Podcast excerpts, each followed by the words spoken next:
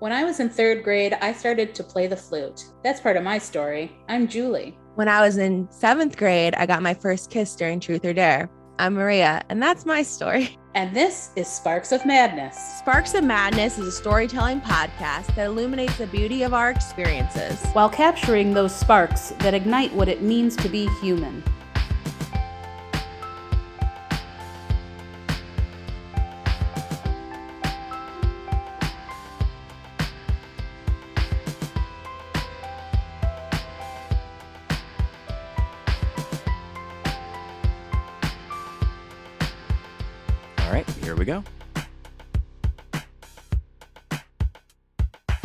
How you doing? I'm all right. How are you? Uh, you know, daylight savings time is really kicking my butt. oh, I I don't know why it's necessary, to be perfectly honest. Farmers, I'm guessing. it's weird if that's the reason when you live in like a big metropolitan city. Like, well, the farmers need it, so everybody in the city also has to deal with it. I was not at the meeting, so I'm not sure. Fair enough. Um, Who do we have on today, Julie? Today we're talking to Mr. Damon Royster, a good friend of mine and a friend of yours. Yes, also one of the best pairs of legs I've ever seen. I've never heard that about Damon, but really? I feel I mean, like I'm not going to disagree by any means. I guess I've never noticed, but they're also not Chicago anymore. So. yeah, so they don't belong here. No, but I feel like he's done a lot of show, not shows, but characters where his legs are a main focal point. Or maybe because I'm jealous because my legs are short for my body. Like mm-hmm. I feel like my legs should be like a five seven body, but I'm five five. I don't like my legs at all, so I'm I'm sure Damon's are better than mine. I mean, I I feel like I've I've noticed his legs before, and I've been like, oh yeah, those are Damon's legs. Um, I'm sure he's gonna feel real weird that we're just talking about his legs for a good two minutes. Um, They're great. anyway, here's Damon Royster. Have you ever heard the song Bittersweet Symphony by The Verve? It is one of my favorite songs of all time. If you haven't heard it, it goes like this. Uh, the strings start in like a, uh, and then later more strings come in with a syncopated rhythm like bum bum bum bum bum bum dun dun dun dun dun dun. Um, and it starts soft. It becomes uh, more of the melody as the syncopation gets louder and louder, and then the strings just crescendo up a scale, and finally the drums come in, and you are transported to a new state of being. It is a tasty song for the ears, I must say. I first heard this song in the climactic scene of the 1999 film Cruel Intentions. Back in my teen years, it was hard to find any song that I liked. Here's where I admit my age and share this fact. You couldn't just listen to a song instantly in the 2000s. Someone had to have it on a CD or an embarrassing thing called an MP3 player. So when I found out someone at my summer jazz band camp just had the song in a mix CD, I knew fate had brought us together. But let me back up. It was the year of our Lord 2006, where in the summer between my junior and senior year of high school, I attended Northern Illinois University's jazz band camp. Yes, I wasn't happy with just any band camps. I had already been to three or four by this point. I wanted a hyper focused experience in jazz, baby. Music was my life back then. I was second chair clarinet in the symphonic band, lead alto saxophone in my school jazz band, and I lethargically played in the marching band we had a rule that if you wanted to stay in band after freshman year, you had to do the marching band. It was a bit of a scam, if you ask me. I don't know if I was the best musician, but I did play a lot. Symphonic band met every day in fourth period. After school Mondays were jazz rehearsals. Tuesdays were clarinet sectionals. Wednesday was my private lessons. And Thursdays in the winters were rehearsals for the pit orchestra, for which I was the principal clarinet player. Brag, brag, brag. And Fridays in the fall were for marching band performances. Music had really consumed my teen years. When you're a teenager about to end your high school career, everyone is asking you, What will you do? What would you be? And the assumption would be that I would become a musician. It felt right at the time. So when my mom slipped me information about a summer week long sleepaway jazz camp, I uh, offered a resounding sure and packed my bags and saxophone. At the camp, you had two tracks to choose from. You could either do a small trio or quartet or you could go into a big band section. I decided on big band because they actually got sheet music and played already written songs. The smaller sets were a little bit more intimidating because they improvised most, if not all, of their music. Musical improv was really scary to me at the time. Hilarious when you think about what I do now, which is improv teaching. So I auditioned for one of the big bands. Number one was beginner, number two was intermediate, and three was advanced. I got into two, which I always love placing in the middle. I had people I was better than, and I didn't feel the pressure to produce an advanced level performance. I'm always down to coast in the middle. My instructor was a man named Art, who gave me Bill Nye the Science Guy vibe with very white hair. Looking back, he probably got high a lot because he came to rehearsals very groggy and chill. It was a great jazzy vibe all around but I'm very lead. There were only two saxophones chosen for the number two best big band on campus me and Chris. Chris was your standard basic white boy from 2006, a loosely Caesar style haircut, perfect for him as he always wore a baseball cap. He wore large white t shirts and long ish cargo shorts, and he always wore a gold chain around his neck. Not big or anything, just a thin chain you could see sticking out from his neckline if you look close enough. And I was. I looked at him a lot, a lot, a lot. Chris had a calming demeanor and air about him that I instantly connected to. He was one of those shy boys that didn't say much, but he would smile and look and look away when he laughed, so you knew he was listening. He told me he was a painter. I hilariously thought he meant like Warhol or Picasso, but he assured me that no, he and his dad had a painting business where they painted other people's homes on the weekends. The thing I really liked about Chris was that he that his taste in music went beyond just jazz. The kids at the camp were incredibly pretentious. I mean, of course they were. We were at a jazz camp voluntarily, but it all had the feeling of being fake. Like everyone at this camp probably felt they had to beef up their jazz talks surrounded by these jazz musicians so they could feel at their level. I didn't feel that way. The counselors were all cool and chill, and again, probably a little bit stoned, but I didn't feel that passionately about jazz. I felt powerful playing it and landing the musical licks and hitting the right notes in the right tone, not flat or sharp. But I also love pop music and hip hop and even classical. I just liked music. And Chris felt the same way. We didn't bond over our love of Pick Up the Pieces or Moonlight Serenade or any other jazz standards. There was only one song that bonded us Bittersweet Symphony by The Verve. I remember when we would walk to our rehearsals as a big camp, Chris and I would walk together. Chris put his CD player in his cargo short pockets and he would use his cord full, which is different than cordless, earbuds. He would give me the left bud and he would take the right, and together, side by side, we would walk to our morning jazz rehearsal, playing Bittersweet Symphony over and over again until the walk was over. We both loved the song. We both loved the strings, and we both got hyped when the ju- when the drums kicked in. I was so at peace. I looked around at the hot but beautiful flat town of DeKalb, Illinois, where Northern Illinois University was. And I looked at my new friend Chris and I heard the lyrics from The Verve. And I remember thinking, I want to remember this moment forever. And I did. I had never considered falling in love with a man before this week in 2006. Now, I'd been on my fair share of gay porn sites by then. Don't worry. I knew what was brewing inside of me, but that was all bare butts, penises, and frosted tips. This was the early ops, so the early aughts. So every gay porn star was white with frosted tips. You had to specify your search if you wanted anything else. Ah, we love porn. But this was different. I loved talking to Chris. I loved hearing stories of painting. I loved mocking and praising our fellow campers and counselors as we saw fit. He was my guy. He was my friend. He was Chris. My mathematical thought process was this I like everything about this guy and I find men attractive. Putting those together, I had my clueless moment. Oh my God, I love Chris. It was the first time I had ever consciously realized that I had feelings for a real person, not just a man, anyone. Chris was my first love. Unfortunately, when you bond with someone over a song called Bittersweet Symphony, you're kind of doomed. It came time for the final day of jazz camp where all the big bands and smaller trios and quartets put on a performance. It was wild jazz in the main theater for the three big bands, and then smaller performances for all the smaller groups in every classroom and rehearsal space. Jazz to the right, jazz to the motherfucking left. It was a jazzapalooza. And me, being the dramatic little bitch that I am, I wanted to capitalize on the chaos and tell Chris how I felt. Surely, with everyone running around, we could find some time alone. Surely. However, every time I saw Chris, he kept finding reasons to be or go elsewhere. He wanted to watch some small performances and didn't want to sit and watch the beginner bands in the big theater. I thought that was strange. How else would we know how much better we are? But I agreed to go with him. He didn't seem excited by that, but we watched all the smaller quartets and trios.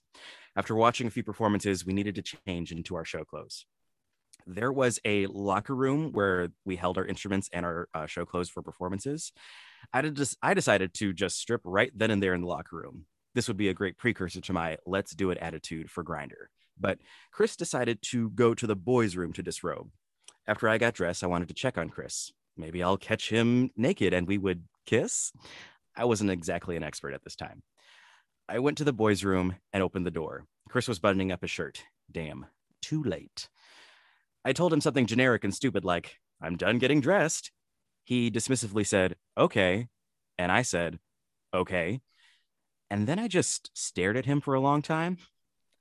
I hoped my look conveyed that I was in love with him.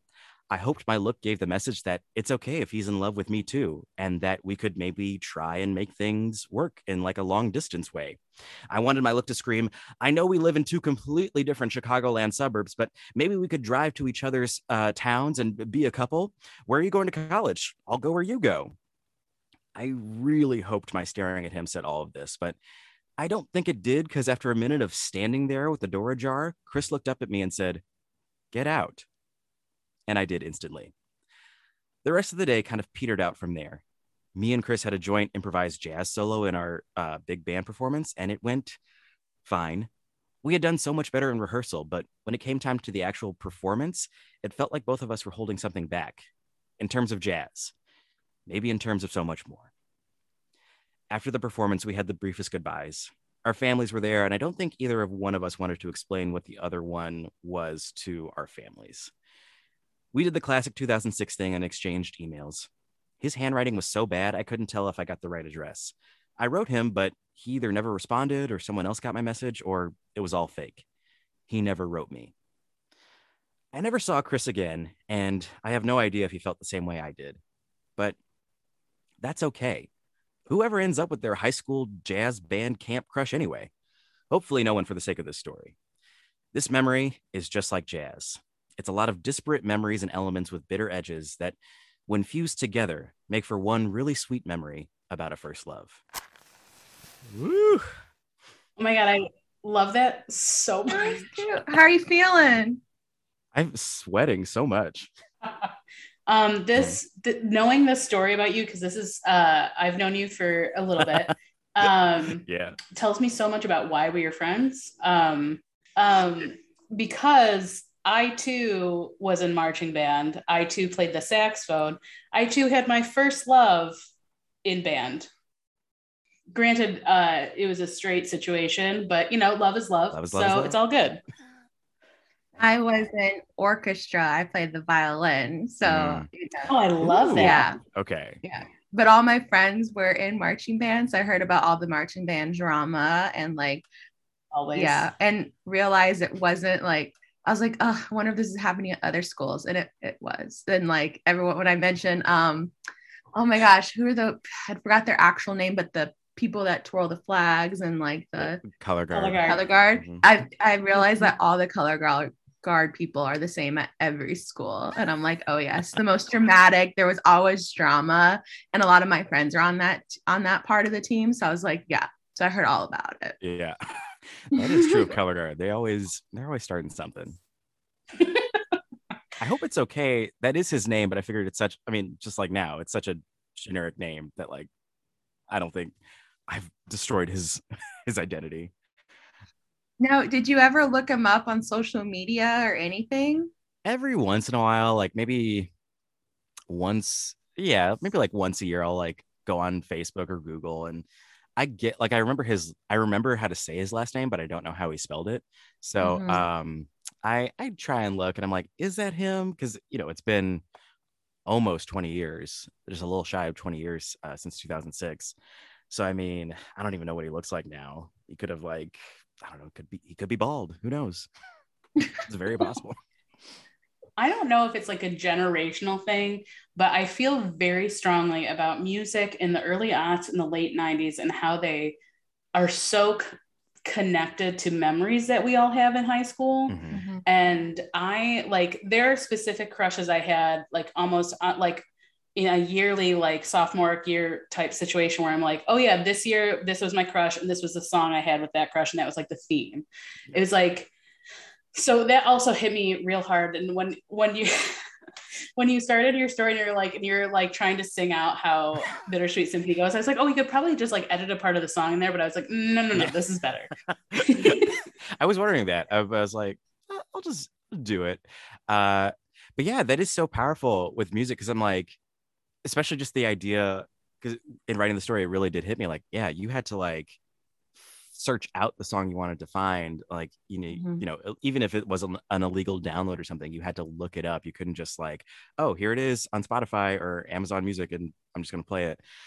And to just find somebody who like vibes with the song the way you vibe with the song eh, I it just feels so powerful in a time where like songs weren't uh as easily accessible, you know. Mhm. I think a lot of people too had heard that song in Cruel Intentions because I definitely wore out my. I have the DVD or VHS. Oh no, Oh, one of those two. I can't remember. now I'm aging myself. right. Uh, but I definitely like wore it out because I just loved it. I was like, this is what true love is. And then Mhm. like I've been rewatching uh certain Shondaland shows and being like, oh, this is why I have problematic relationships because I was like, they're supposed to be dramatic or there's like Scandal, for example. I had the biggest thing for Fitz, and I was like, oh, he's the greatest. And then I rewatched it like two years ago, and I'm like, oh my god, this man is atrocious. Yeah. like episode one, he fully had an affair with another woman Yeah. in addition then- to her. like like three Yes. women. yes. And then also I'm rewatching Grey's Anatomy right now. And then I was like, has Meredith been this annoying the whole time? Mhm. And the answer is yes. Yeah. So Yeah, and uh, I've also been. Uh, Damon knows this. I've been rewatching Grey's as well, but I'm like at a place where now everything's new content because I never got as far watching it again. So I'm like on season 15 now. Yeah, you're Uh, deep in it. and and this is another thing. When she's with Derek Shepherd, I really think that Derek Shepherd is the problem. Uh, and like, and I really, I when that show came out, I was like, oh my god, Patrick Dempsey, McDreamy, I get it. I'm here for it. I subscribe. Like, yes. Um, and McSteamy came and I was like, I get it, but like I'm full team McDreamy. And then now watching it later on as like like a wiser adult, I'm like, he's awful. Yeah. Like he Yeah. he mansplain. All he does is like now now Mar- he just kind of wags his finger at her for 10 years. yeah, like I'm at the part in uh I just passed the part in season eight where like spoiler for a 20 year old show, uh where he um like she messed with his trial. And then he's like, we can only be together if you no longer do neuro, even though she's like a neuro god, apparently. So it's just like, oh, but I like it just it can clearly see how these shows influence like my early love life. And like yeah like if, if chris was to see that like go back and like replay this like weekend moment it's like what part of it did it like switch? Or was he always like that? And then you just realized it too. You know what i Mhm. mean? Yeah. Yeah. Mhm. Uh wait, oh, oh, wait. Uh wait, repeat the question again. Uh oh no i'm just saying like i'm just wondering like if you were to like look back at that time because you realize like something was off like mhm. when you were about to like leave yes. Okay. if Yeah, it was like always if we like it was always like that way and we just romanticized it or you know yeah. There's know. and there's definitely something I feel like I've experienced that more um in my adulthood that like this thing I mean I'm sure we all have men am I right that men like pull back when like I don't know it's something I've noticed like when I don't know if it's me or if it's just all people but like when I'm like one on one with somebody um there's just such a we just have deeper conversations and a connection but then when more people get involved the people I had that connection with are suddenly like very standoffish and they're like they're get I think they're afraid to be as like open as they were with me when it was just the two of us. And then when like more people around, they're like the walls come up a little bit. yeah, especially Yeah. with men, especially. um when you so i have all these fond memories of band and like band trips being on buses like you know all the weirdo things you do to bond with your band friends like did you ever do anything with chris in that term like did you have like bus ride memories or like you know like stuff like that where i think so fondly of like the breaks between band where you're like all eating dinner together i we were also competitive marching band so maybe it was a little different Mhm. uh, but only because we were constantly Yeah. traveling for our season.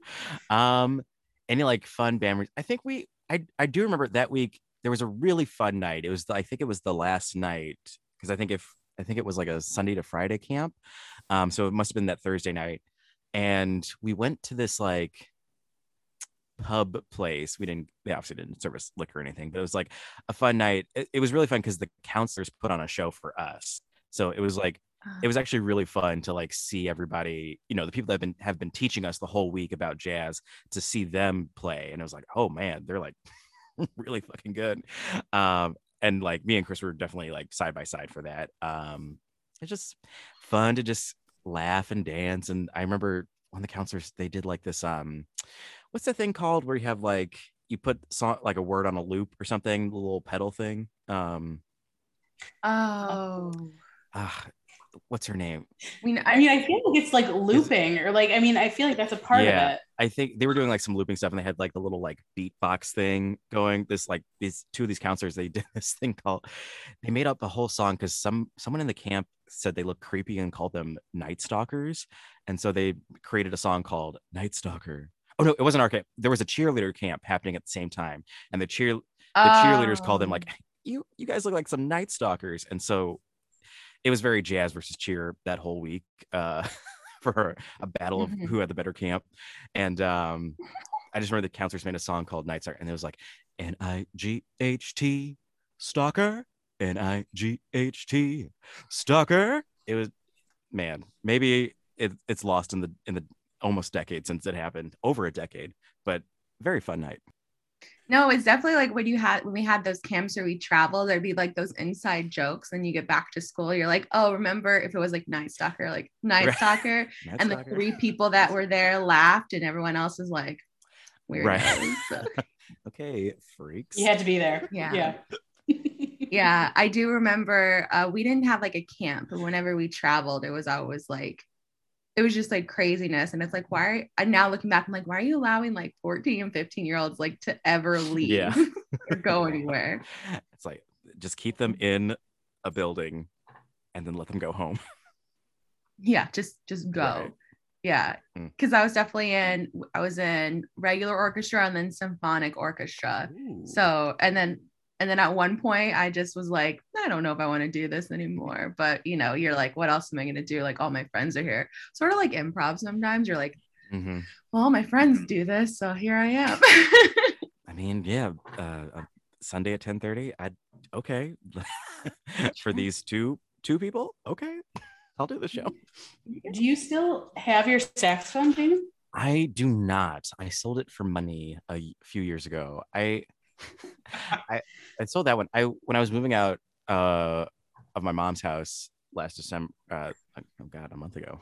Um, I saw like I she still has my like the first saxophone I had, like the I think I think she got it on loan from because she worked at Downers Grove North High School, so I think she borrowed it from that uh jazz dir- or sorry band director. I guess we still have it. I saw it in one of the closets at my mom's house, I I do not mm. play anymore. I was gonna be like, oh, maybe like when you're improvising, it would be really fun if you just like whipped it out. I was like, we're gonna do a different type of improv today. I don't know. Musical jazz, improvised jazz is so hard. Like It's like the C music is just like A seven to B flat five, and I'm like, what does that mean? so like there, there's like an element to read it. Like you just have to see those like chords. Like oh, okay, I can play these seven notes, and then I'm gonna play these seven notes. I just, it was just lost on me. Mm-hmm. Well, and I I still play saxophone for some things, like, and I have been lucky enough that I can take it and get like some ran like really weird random paid gigs, and it's mm. like they're not like big things, but they're small things. But then like I always pretend that I'm the person who's like, oh yeah, no, I know music theory, I don't need it, I know what I'm doing, and I just like literally just like play around, and people are like, cool. Uh, not what I thought it was gonna sound It's like okay, we love the enthusiasm.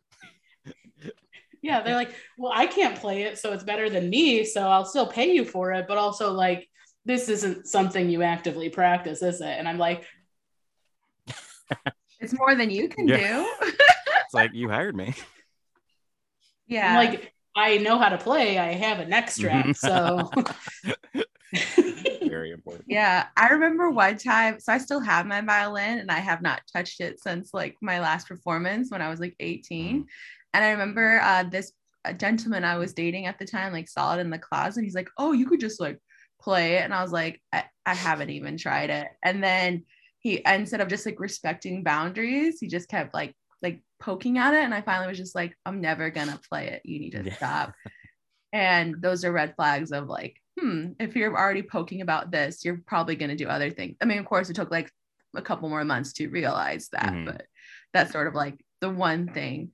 But it's just like kind of sucks because I wish sometimes like, oh, that first love you have, you're just like so happy and you don't have the baggage. And like, so now it's like my current partner, when he does something, it's not him that's doing it or triggering it. It's like partners past that like have done Mhm. that. And so that's what I say all this to say what I love about are your first love is it's just it's so like innocent and like anything is possible. And like, yeah, of course you'll like be in love with the person you met at band camp. And of course you'll do long distance versus now, if you're in the Chicago area, like if you're not even on the tra- right train stop or train line, like we can't date. Yeah.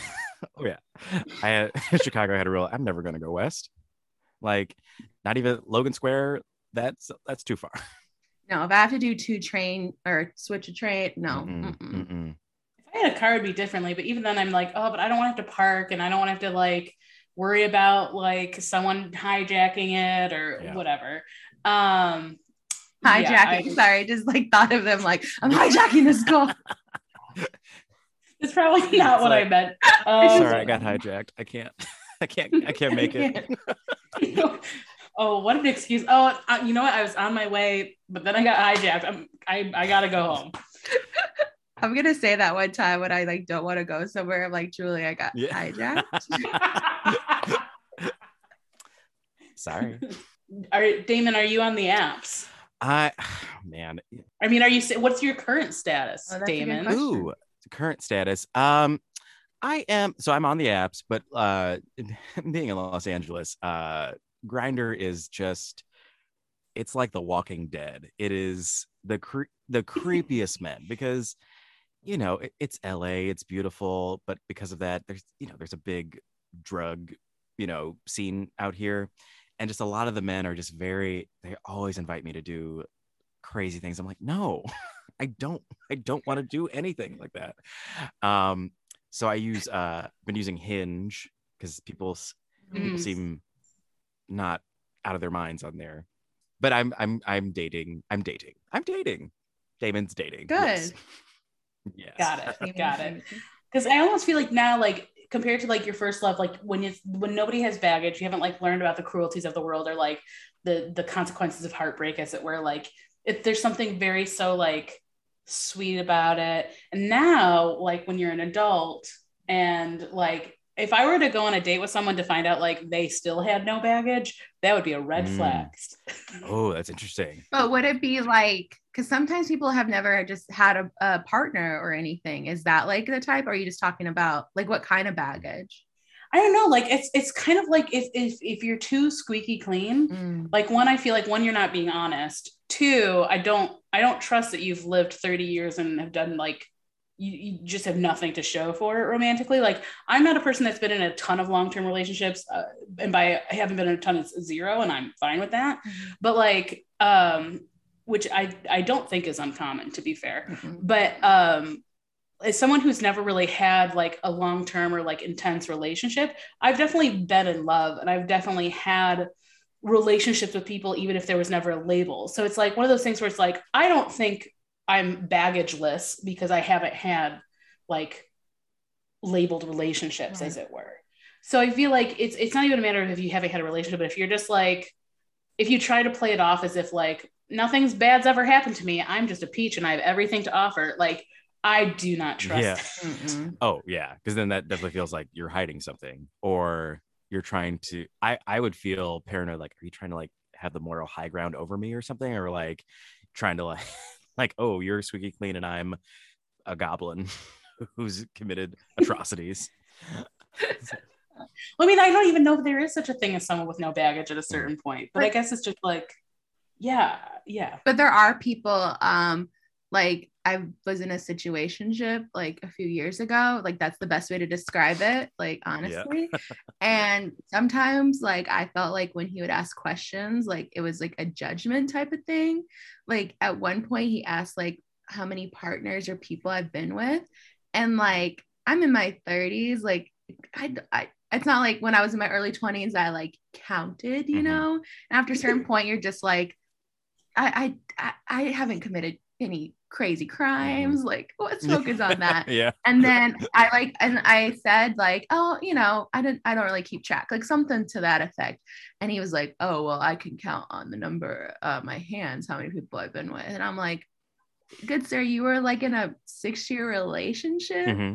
before this, so like, whatever. Like, what are you trying to do, brag? And like looking back at it, I could see like like even though he had been in like a relationship and it clearly had ended like he was trying to be like oh i'm better than without saying mm-hmm. that and like just admitting like hey maybe you just don't have dating experiences and like uh don't be a jerk really? yeah but there are people like that because they just don't want to be like well all the baggages that i have and here's everything and just like just be a fucking human you know Leanne, I mean, Damon, maybe you can speak to this, but I feel like for uh, like speak to this in terms of like having a different perspective or like because as a woman it's like you're either like too prude or you're too hoary a lot of the times. And they're like you have to find a middle ground or like be with someone who like does not give a fuck.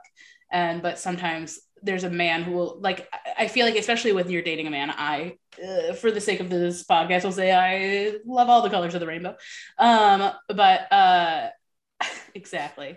but uh, you know, when I have dated men, there seems to be a very obvious judgment or like some sort of tone in terms of like like when it comes to sex sex like what is appropriate what's too much like and so i don't know if if you've had similar experiences where you've felt judged for how active you might be um, but i know for women it's like there's there's rarely middle ground oh my gosh yeah totally i feel like for for gay men it feels like the the pendulum swings like either i find people who are like you know they they shame me for being casual, like, oh my gosh, how dare you? I want the love of my life. Get away from me, you fiend.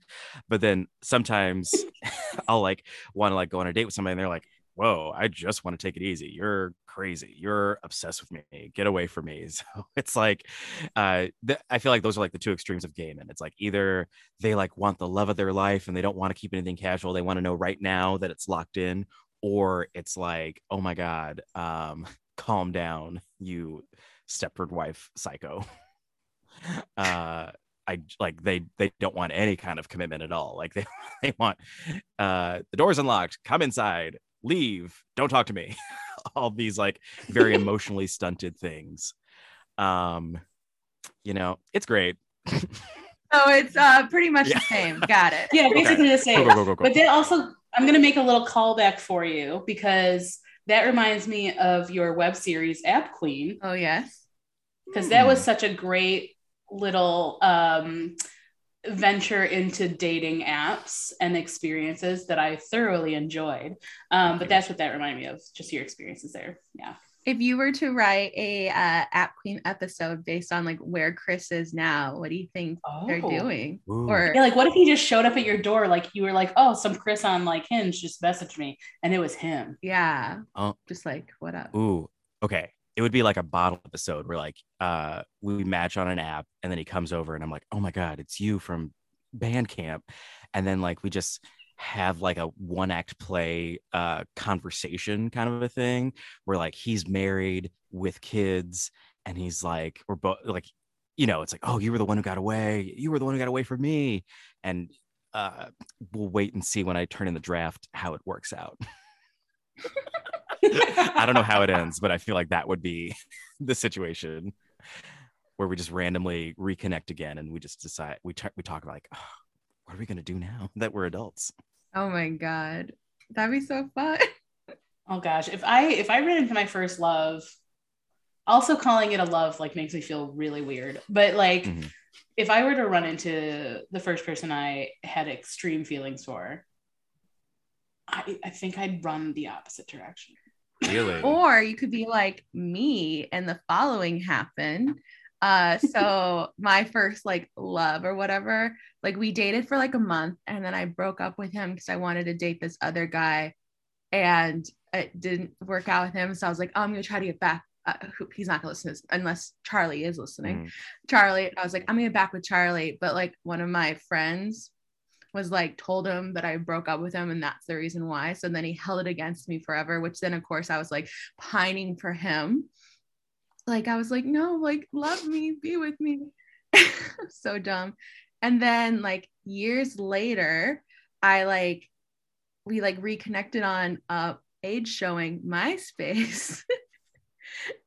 and like we hung out a little bit and then um we I I thought we were just like hanging out as friends and then I realized he was like taking me on a date and I was like oh no I didn't want this to be a date. I thought we because he like paid for it and like at like my age like at that time you're like oh if someone pays for it it's definitely a date.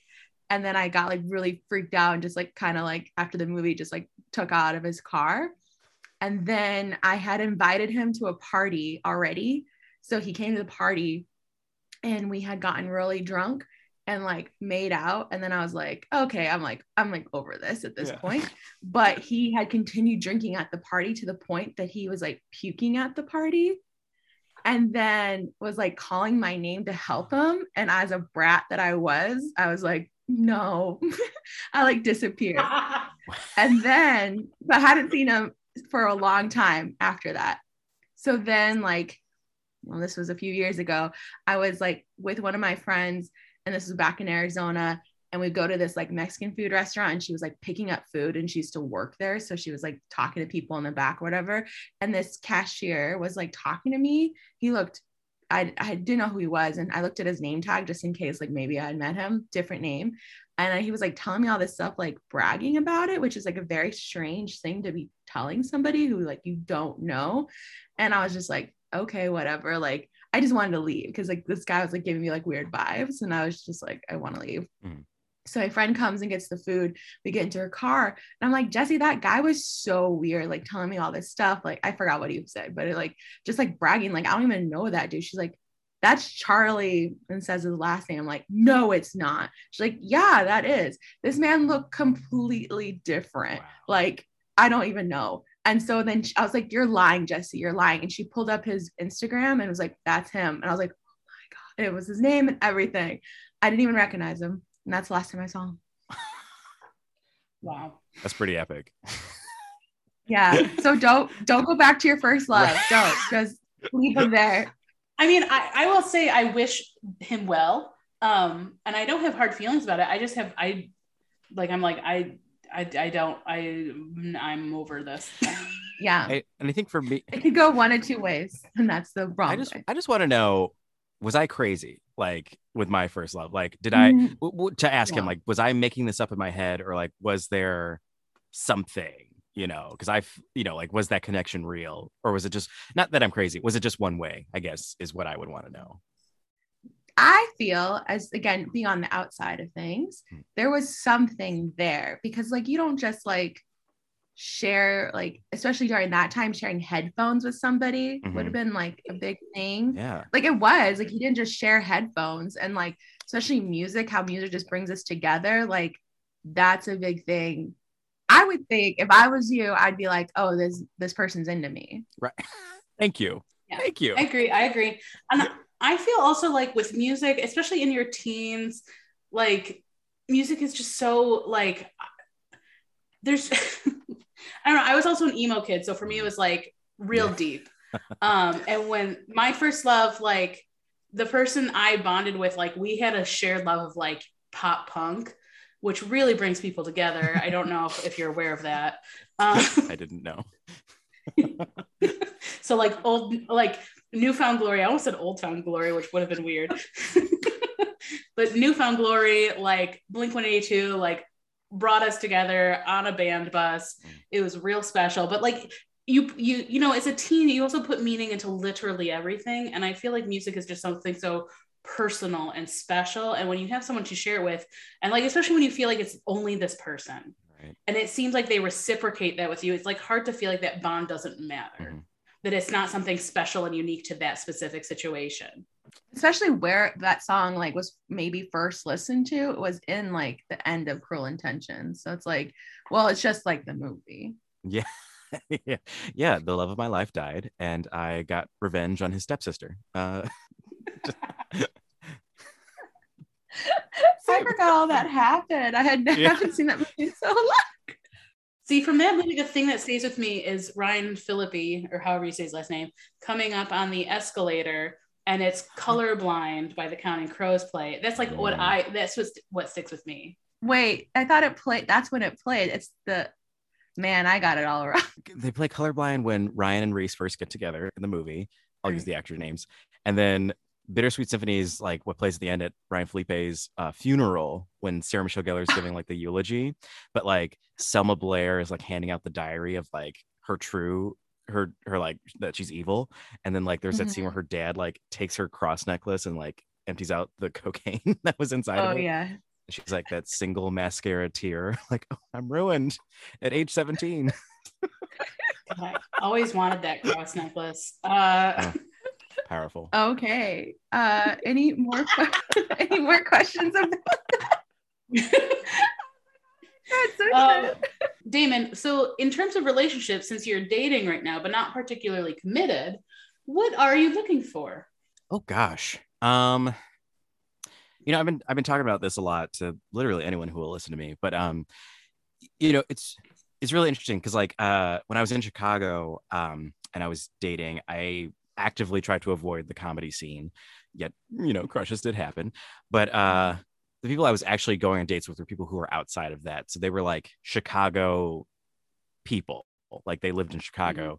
And they would always ask me, like, oh, what do you want? Where do you see yourself in a few years? Where do you want to do? And I would always be like, oh, I'm gonna move to LA. I'm gonna, you know, try to make it as a writer in LA. And I always felt like people were like, oh, well, he's gonna leave me eventually. So like they never really felt that I was invested in, you know, maybe they were right. So it's interesting now that I'm actually in the place that I wanted to be, in the city that I wanted to be. And it's like, well, there's no other, there's no other plan after this. So I'm here. And so I'm more open to dating. This is not your uh answering your question at all. What am I looking for in dating? I I wonder. I wonder.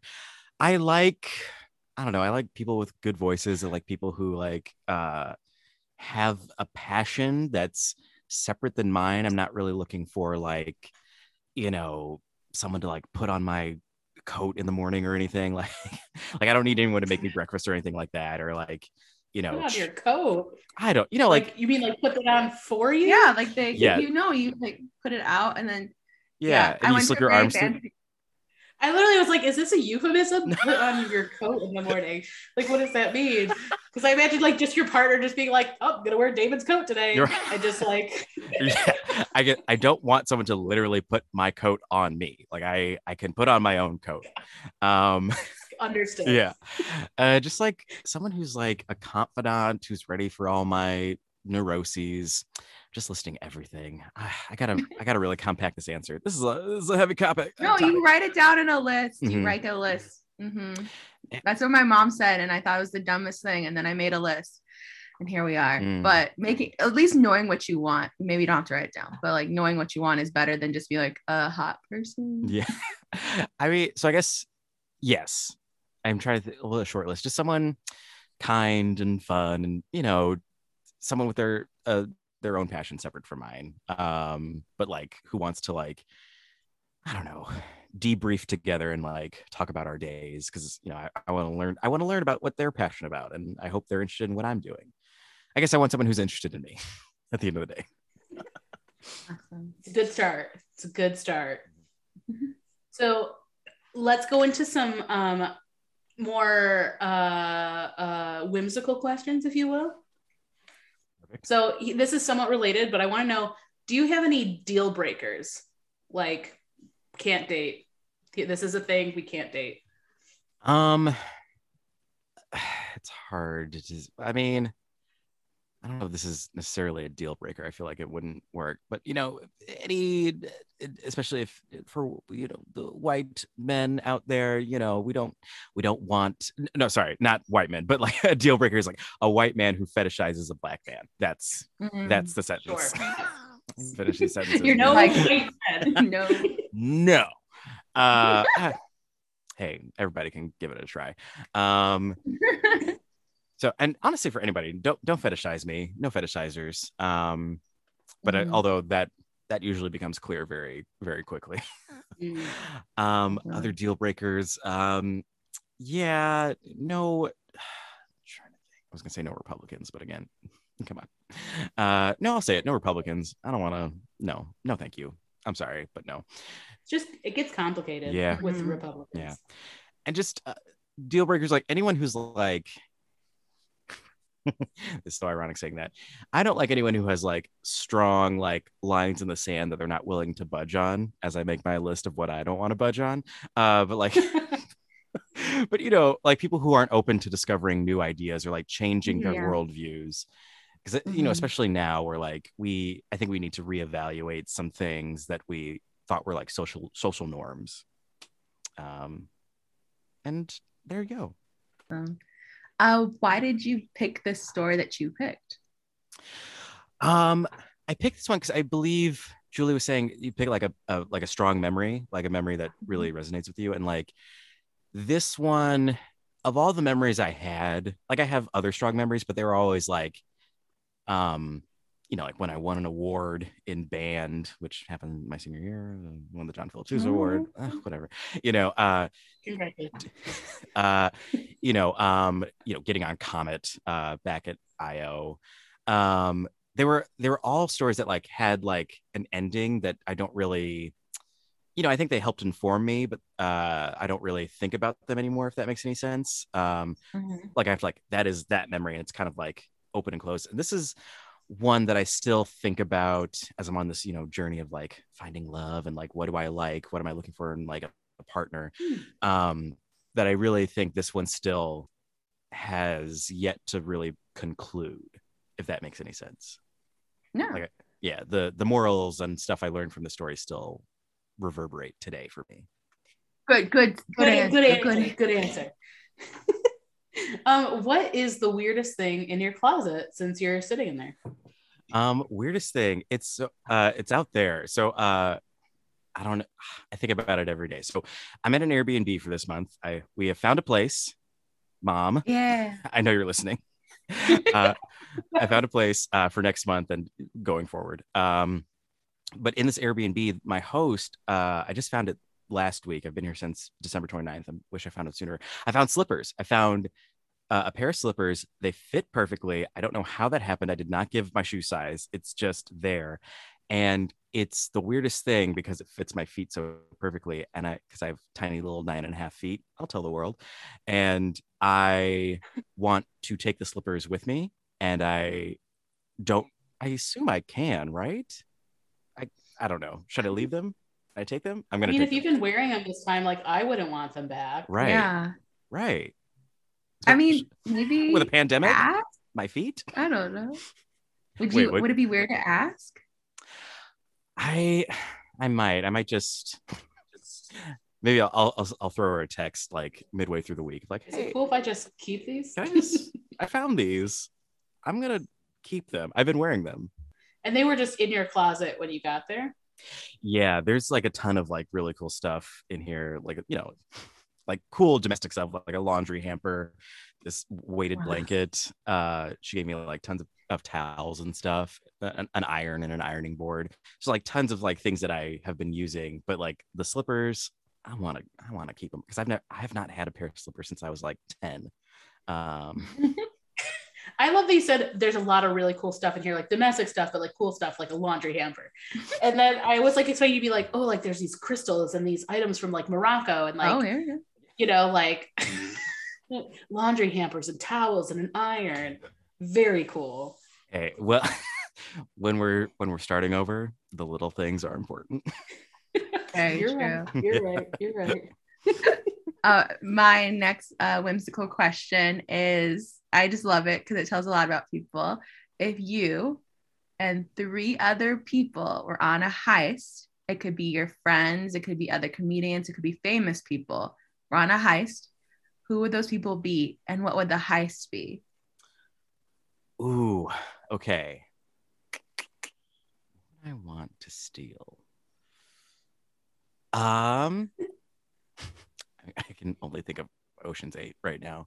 Uh, robbing the Met Gala, which uh, So Rihanna. Yeah. uh, Rihanna, Sandra Bullock, Sandra uh, Bullock. Cate Blanchett. um, no, not those folks. I would say this is such an interesting question. I okay. They can can they be fictional characters?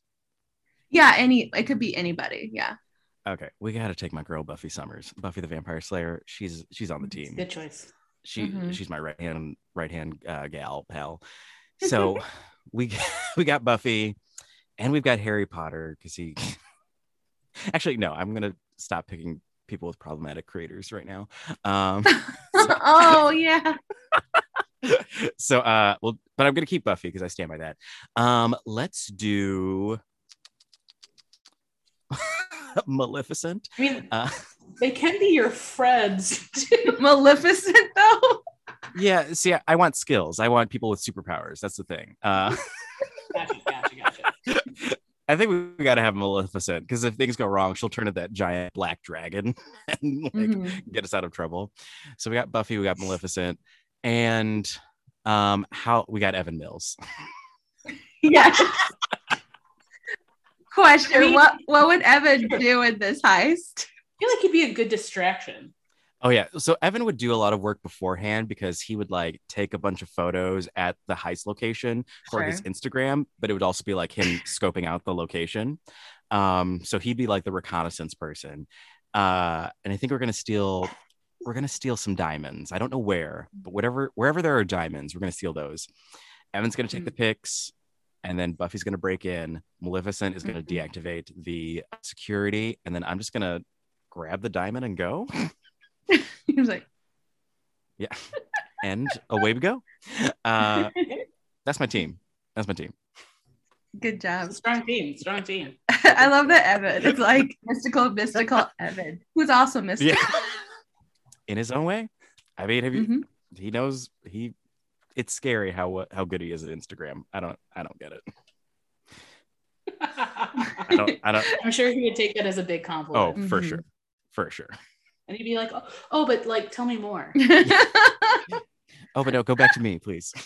no. um, so apart from cruel intentions, and I don't know that this would, this would that would be your answer for this, but is there one film that you could literally watch over and over and over again and just never tire of? Um, I think. Oof. So lame. I'm sorry, guys. Uh, to all the boys I loved before. Um, I think Well, no, that's cute.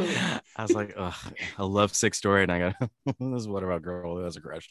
Um, it it used to be Goonies, but I can I can wait on Goonies. Um, actually, wait, to all the boys I loved before and Clue, Clue as well. Love Clue. God, it's maybe it's because they have like those three like different endings. So um, Mhm. I feel like you can at least watch it three times and get and get a different experience.